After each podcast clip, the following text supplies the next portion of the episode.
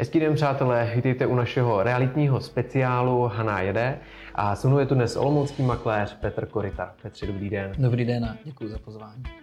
Tak já se na úvod eh, zeptám, eh, v jakém stádiu je aktuálně trh nemovitostí? Dá se mluvit o tom, že splaskla nějaká realitní bublina?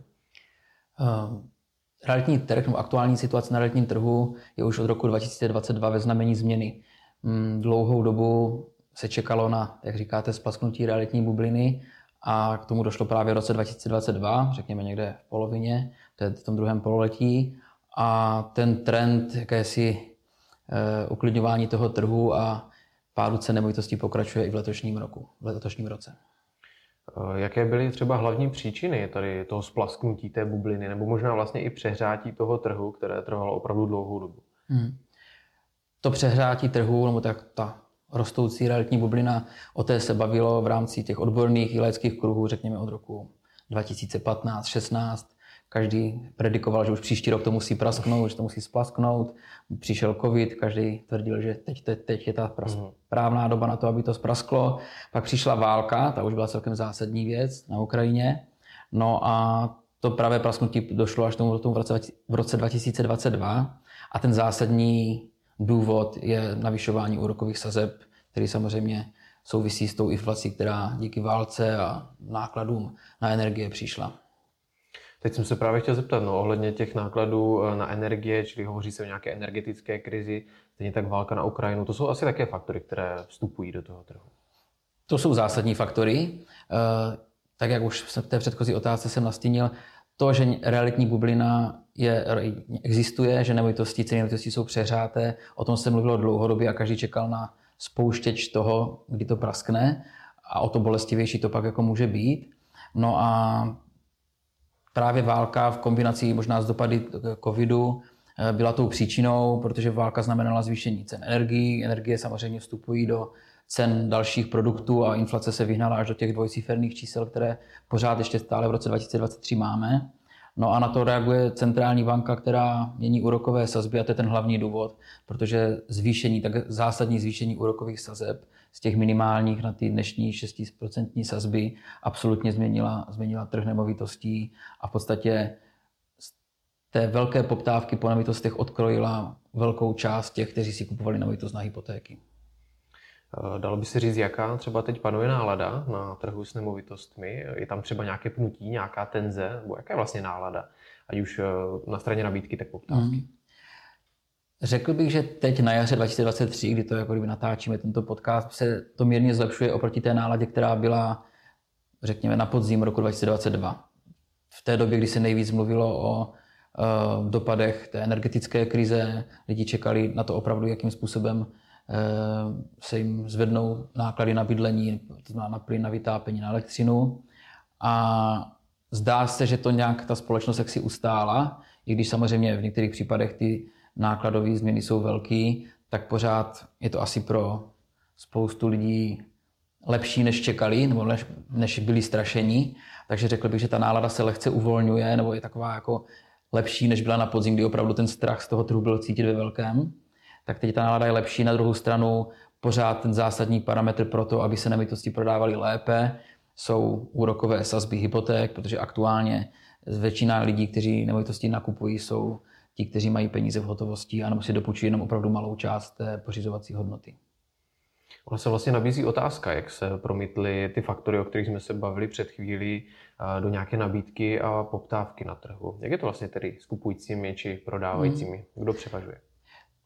Tak jak jsem to nastínil, do roku 2022 dlouhou dobu, od, vlastně od té poslední krize, od roku 2013, kdy ten trh začal celkem rychlým tempem růst a v těch posledních letech 2019 až 2021, 2, to byl fakt opravdu exponenciální růst, to rostlo o 20% klidně za rok, ten celý trh nemovitostí, tak trh ze, strany, ze trhu prodávajícího se stává trh kupujícího, to znamená v dnešní, dnešní době opravdu kupující už si můžou, řekněme, aspoň v rámci možnosti diktovat podmínky a změnilo se to opravdu zásadně. Ještě v roce 2021 bylo úplně běžný, že na takové ty standardní typy nemovitostí, jako jsou investiční byty ve městě, se čekali v opravdu fronty. My jsme byli na, na prohlídku bytu 2 plus 1 běžně třeba i 50 zájemců, 50 lidí, to bylo skoro o tom, my jsme tam dělali den otevřených dveří, takže pak byly takové ty složité řešení té situace, jak vybrat toho správného kupce. Samozřejmě docházelo už pak i k nějakým jako navyšováním ceny, naopak ještě,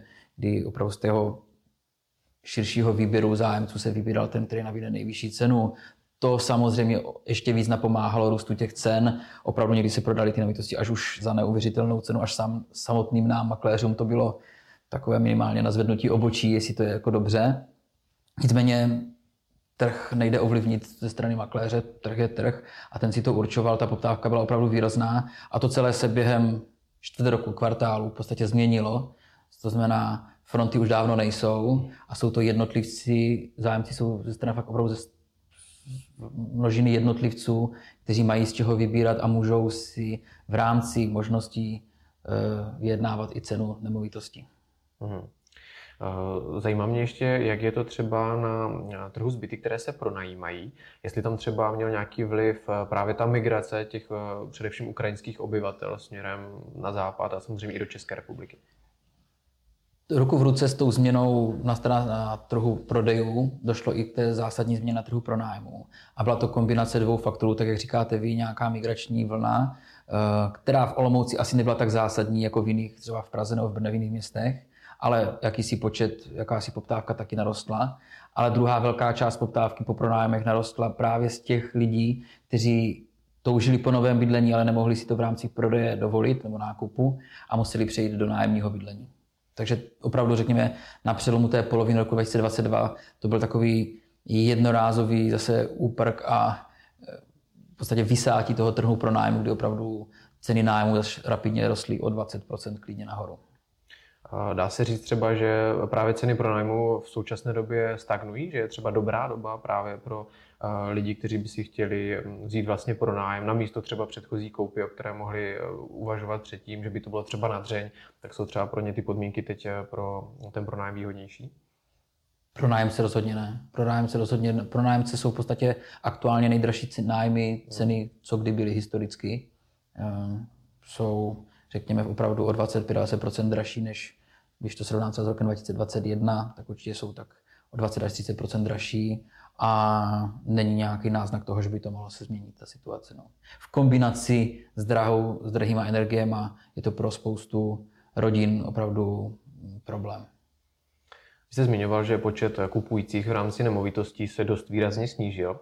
A kdo je tedy v současné době takovým typickým kupujícím, ať už z pohledu financování a nebo nějaké vrstvy? Mm-hmm. Z pohledu financování je to celkem jasné. Kupující jsou ze strany těch, té vyšší střední vrstvy, která má našetřeno, má nějaký vlastní kapitál a maximálně eh, si dopůjčuje, řekněme, do 20%, 30% ceny nemovitostí. To znamená, pryč jsou doby 90, 100% ne, ale těch 90%, 80% hypoték, toho je pomálu, takových případů. A většinou, pokud si někdo půjčuje, tak si půjčuje řekněme, menší podíl 20% z té ceny nemovitostí, když mu opravdu chybí ten rozdílový milion. Já předpokládám, že jsou to asi lidé, kteří v souvislosti s tou vysokou inflací chtějí vlastně chránit eh, ty svoje peníze a někam je uložit, tak vyberou právě třeba nemovitost. Přesně tak, to je jedna, jedna z těch částí eh, toho, té poptávky. Pak jsou to samozřejmě pořád ještě ti, kteří tu nemovitost pořizují pro, tu, pro ten primární účel, pro to vlastní bydlení, ale ti se perou v dnešní době právě s těma hypotékama, protože ten hypoteční trh se opravdu zásadně změnil. Ono to možná pro někoho, kdo se do toho nepodívá do důsledku, připadá, že když se změní eh, úroková sazba z toho minima, které bylo v roce 2021, kdy ty úroky byly pod dvěma procenty, na dnešních 6%, tak si řekne 4%, ono to tak jako, když to člověk nepočítá do hloubky, vlastně nepůsobí tak hrůzostrašně, jak to ve skutečnosti je. V realita je taková, že při té, při té nízké úrokové sazbě se každý půjčený milion platil 3,5 tisíce měsíčně, když to nějak zprůměruju, no za okrouhlým. A dneska každý ten půjčený milion se bavíme o 6,5, skoro 7 tisících měsíčně. To znamená, ta splátka se zdvojnásobila a to znamená, pokud si berete 4-5 milionovou hypotéku, tak ty počty jsou opravdu zásadní. To znamená z nějakých třeba 16-17 tisíc na 35 a to už je opravdu pro spoustu rodin nereálná záležitost. Což určitě bude mít negativní dopad v rámci refinancování těch hypoték, čili ať už rodiny nebo lidé, hmm. kteřím bude končit fixace v tomto období a vzali si třeba tu hypotéku tenkrát a za ty velice nízká procenta, tak si myslím, že to budou mít těžké. A možná ti budou také vlastně potenciálními uh, účastníky toho trhu, kdy vlastně budou třeba nuceni nabídnout tu svoji nemovitost prodej. Tahle situace už samozřejmě nastala, protože ty hypotéky jsou takhle vysoké už minimálně rok nebo tři čtvrtě určitě, od, prostě od průběhu toho roku 2022, takže už opravdu ro, spoustu rodin e, řeší tuto situaci, kdy jim končí fixace buď v letošním, příštím roce a vyčkávají tedy na to, jestli ta úroková sazba třeba půjde ještě dolů, protože nějaké náznaky toho jsou, že ta inflace zpomaluje. A čeká se, že třeba v roce 2024 by ta sazba mohla klesat, i když už k těm 2% se asi hned tak nedostaneme, to je asi už jenom zbožné přání. Eh, nicméně ty rodiny, kterým končí fixace, tak to už je případ, se kterým se v praxi realitně setkáváme. Často se setkávám s případem, že i investiční nemovitosti, to je spíš častější případ, měli lidé koupený eh, díky hypotečnímu úvěru, ale díky nízkým úrokovým sazbám jim to vlastně se vyplácelo. To znamená, oni z toho nájmu vybrali víc, než byla měsíční splátka hypotéky, to znamená, měli tam nějaký ziskový rozdíl. Tak tohle vlastně už neexistuje, dneska už te máte naopak doplácíte oproti nájmu. Tím pádem tyto investiční nemovitosti, těch se jako lidé zbavovali jako první eh, v této situaci, kdy úroky opravdu vzrostly tak zásadně a neměli takový eh, polštář nebo takovou zásobu peněz, aby to třeba dva roky ustáli, než, než se ta zase úroková sazba nějak sklidní. A dalo by se nějakým způsobem eh, třeba rozlišit i změna cenových hladin, pokud bychom vzali například eh, město a venkov, třeba rodinné domy, eh, paneláky, určitě je tam třeba i nějaký rozdíl. V tom té změně ceny. Přesně tak. Uh-huh. Vždycky nějak jinak způsob, nějakým způsobem reagují ty jednotlivé segmenty nemovitostí, to znamená byty, domy, pozemky a taky jinak se mění ceny nemovitostí ve městě a v, a v okolí nebo na vesnicích. Přece jenom ty vesnice nejsou, řekněme, investičním, investiční lokalitou. Většina investice směřuje do toho, do toho centra, do, do, v rámci našeho Olomouckého kraje je to primárně Olomouc, možná Prostějov, ale tyto větší města. Takže tam samozřejmě ten pokles není tak zásadní v rámci těch lokalit.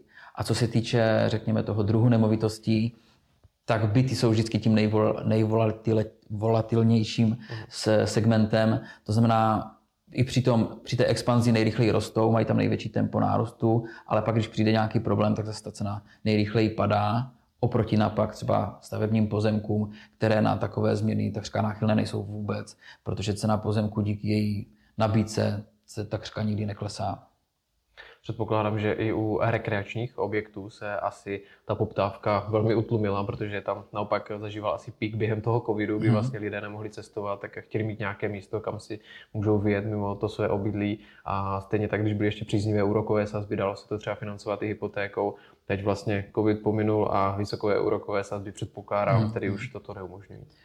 Rekreační, rekreační nemovitosti to je úplně samostatná kategorie, která měla svou specifickou historii, tak jak jste to popsal po těch posledních třech letech. Absolutní změna oproti tomu, co bylo v předchozích dekádách s rekreačníma nemovitostma. Ty si tak pozvolna kopírovali, řekněme, nějaké tempo růstu ekonomiky, nějak zásadně se neměnili. To byl takový samostatný specifický trh, ale v tom covidu to byl absolutní boom, všechny rekreační, aspoň jenom to, když to trošku smrdilo, smrdilo rekreací, tak ta nemovitost absolutně změnila, změnila se zájem o ní. Takže veškeré rekreační nemovitosti, zahrádky, eh, i takové ty starší nemovitosti na vesnici, které měly zajímavou lokalitu, tak se z nich předělávaly na rekreace. Takže tyto, tyto typy nemovitostí v rámci toho covidu, rok 2020, že jo, mhm. ty se zásadně nezměnily. Tam ten nárůst byl někdy u některých nemovitostí skoro až jako dvojnásobný. To bylo opravdu jako absolutně absolutní změna. A tak zase, jak rychle to šlo nahoru, tak, tak stejně nějakým způsobem ta poptávka zase klesla tím, jak covid ustoupil, cestovat se opět v podstatě dá za takřka podobných podmínek, jak před covidem. Minimálně takový to český oblíbený Chorvatsko je zase dostupný. Eh, takže o těch rekreačních nemovitostí, o toho velkého zájmu se, se jako to upadlo. No a hypoteční, hypoteční sazby samozřejmě tomu taky nenahrávají, takže trh rekreačních nemovitostí, chal, chal, chat, chalup, ten zase nějakým způsobem padá k tomu, kam měl patřit. Jaké jsou aktuální výzvy v rámci trhu s nemovitostmi, pokud se o nich takto dá hovořit? Výzvy. No, je to taková trošku křišťálová koule odhadnout ten budoucí vývoj, co přesně bude. Tak jak jsme před třema lety všichni nějak predikovali nějakou situaci, přišel covid a všechny predikce nám změnil. Pak jsme zase si mysleli, jak to, že víme, jak to bude, přišla válka a zase, zase prostě nám rozhodil ty karty. Takže odhadovat ten budoucí vývoj v té dnešní turbulentní době ve světě je dosti těžké. Všechno to závisí právě na těch úrokových sazbách, které závisí na inflaci a její, jejím řešení. Takže eh, z toho, z čeho můžeme vycházet, jsou věci, které jsou dané a to, je, to jsou nákladové ceny staveb, které prostě za poslední 20 roky taky nějakým způsobem zásadně se zvedly. A ten prostor na to, aby se, aby se prodávalo levněji moc není, protože v momentě, kdy ceny nemovitostí začnou opravdu klesat i u těch novostaveb, tak těm developerům se to přestane vyplácet stavět, dojde zase k tomu, že nabídka nemovitostí začne klesnout a tím pádem nedojde k té, k té možná očekávané dalším poklesu cen nemovitostí. Už teď oproti tomu roku 2002 vidíme, že ten pokles je v rámci 20%, 15-20%, což není, není málo u paneláku, který se podával v Olomouci za 5 milionů, se dneska pohybujeme kolem 4, takže v podstatě během půl roku přišli majitelé o milion korun, takže já bych nazval ten rok 2022 jako takový ten korekční, kdy opravdu došlo k tomu, že ty ceny se nějakým způsobem korigovaly k té hladině, která ze spodu je tlačena těma nákladovými cenama, které to budou držet tak, aby nemovitosti nespadly ještě níž. A v momentě, kdyby někdo chtěl vstoupit na trh s realitami, ať už na straně prodávajícího či nakupujícího, doporučil byste mu spíše ještě počkat chvilku, než se ty vody trošku uklidní a bude ta situace jasnější, nebo si myslíte, že k nějakému výraznější proměně a změně nedojde? Hmm. Na straně prodávajícího bych se už nebál nějakého zásadního dalšího poklesu. Vždycky je to taky samozřejmě o té situaci, proč to řešíte. Jestli to řešíte v rámci investičního nákupu nebo nějaké vlastní potřeby, změny bydlení, potřebu, rodina se rozrůstá, potřebu větší. Pokud je to ten primární účel, že potřebuju vlastní bydlení eh, vyměnit, změnit, tak tam v úzovkách není na co moc čekat. Já vždycky říkám, v momentě, kdy prodávám jednu nemovitost a chci koupit třeba větší, tak není na co čekat, protože tím, čím líp prodám svou nemovitost, tím hůř koupím tu novou. To znamená, když jsou ceny vysoko, tak dobře prodám, ale špatně koupím. A naopak, u těch investičních nemovitostí eh, tam právě záleží na tom, jestli člověk má vlastní kapitál nebo nemá vlastní kapitál. Pokud bych si měl půjčovat, tak tam bych to asi ještě chviličku pozastavil. Eh, I když je odhad, že ty úrokové sazby klesnou třeba během roku dvou, tak u té koupy bych možná asi vydržel, ale na druhou stranu zase v dnešní době se dají eh, najít zajímavé příležitosti na trhu, dá se vyjednat i zajímavá cena a pak je možná kolikrát lepší koupit, pořídit si nemovitost za nižší cenu, sice s vyšší úrokovou sazbou, která bude ale úroko, bude fixovaná třeba jenom rok nebo dva.